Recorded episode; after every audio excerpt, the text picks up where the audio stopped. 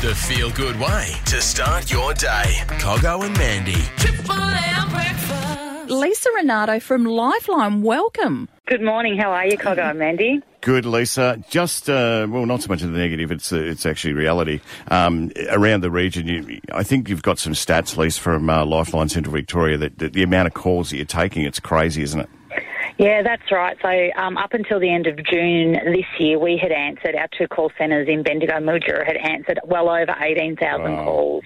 Gee, that's huge. Yeah, it absolutely is, and I mean, you know, it's it's uh, it's a a difficult situation because you know, it's a lot of calls to answer. But imagine if we weren't there to answer those. Yeah, so Lisa, what's actually going on? Um, if you can give us a bit of background info to get Lifeline up and about for people to answer the calls, which are imperative for those reaching out. What's involved? Yeah, so there's a couple of things. So um, obviously we want people to reach out, whether they're experiencing any kind of crisis, and that might be, um, you know, it might be anxiety, it might be overwhelm, um, but it might be imminent suicide as well. Um, and we have almost 80 volunteers across our two locations that are trained to answer calls, and that training costs our centre about three and a half thousand dollars to deliver each each co- completely trained volunteer.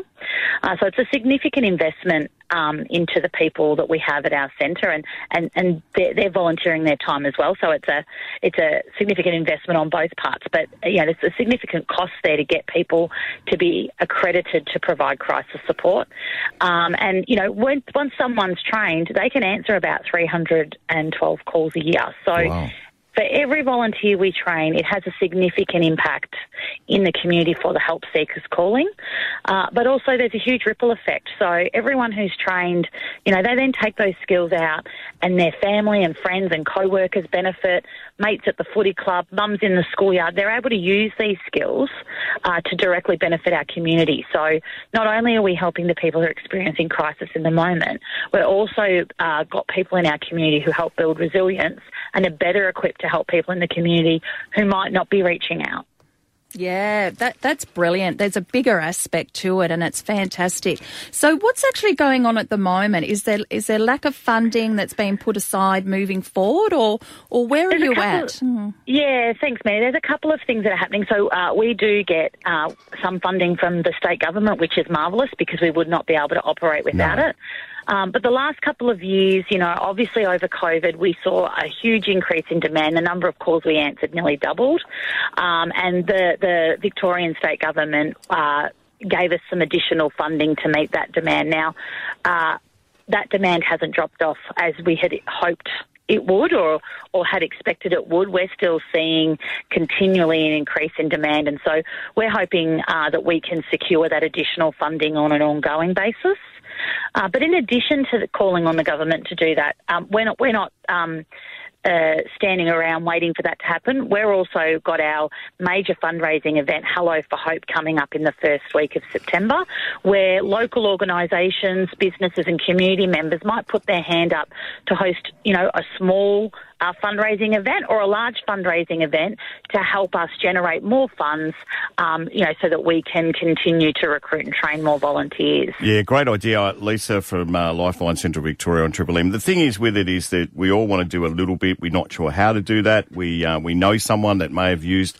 Uh, unfortunately, I say that in a nice term, Lisa, your services or, you know, uh, obviously the, the, the call takers.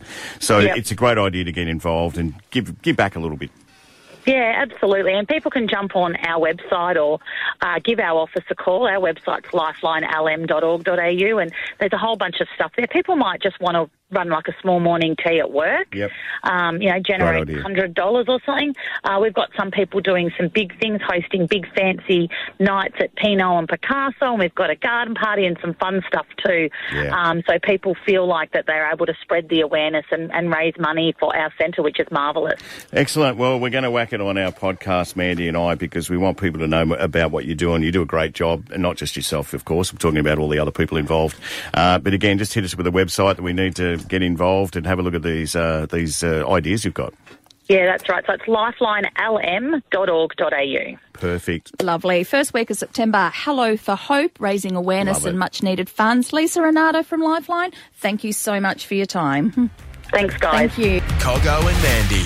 Weekdays on Triple M and anywhere on the LiSTNR app. It's Triple M.